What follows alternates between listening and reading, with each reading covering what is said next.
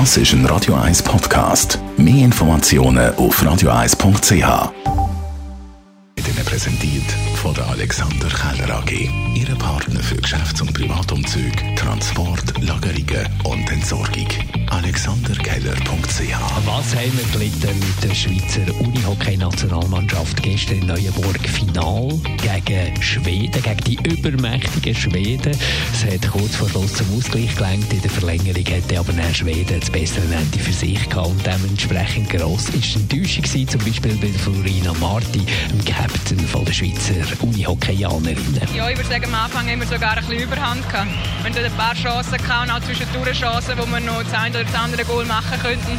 Logisch sie auch, aber ich finde, heute wäre der Tag da gewesen, um sie zu schlagen. Es hat aber auch Freuliches gegeben Wochenende im Thema Sport. Sports Awards mit der Sportlerin des Jahres. Es ist für mich wirklich immer sehr schön, wenn ich sehe, dass so viele meine Karriere verfolgen, mit Fieber, Daumen drücken, jetzt vor allem zu Doha. Es ist wirklich für mich so ein bisschen mega überwältigend gewesen, als ich zurück im Hotel war und all die Nachrichten habe gesehen, all die Kommentare habe gesehen. Für mich ist es wirklich auch schön, wenn ich eigentlich all die schönen Emotionen wirklich mit all, all euch zusammen kann teilen kann.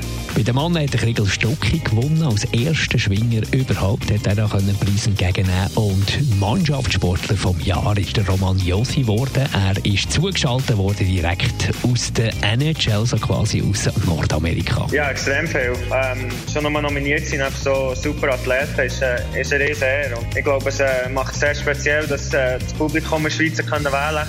Wie gesagt, die Schweiz ist meine Heimat und äh, ja, es ist eine unglaublich schöne Anerkennung und äh, macht mich sicher sehr stolz. Die Morgenshow auf Radio 1. Jeden Tag von 5 bis 10.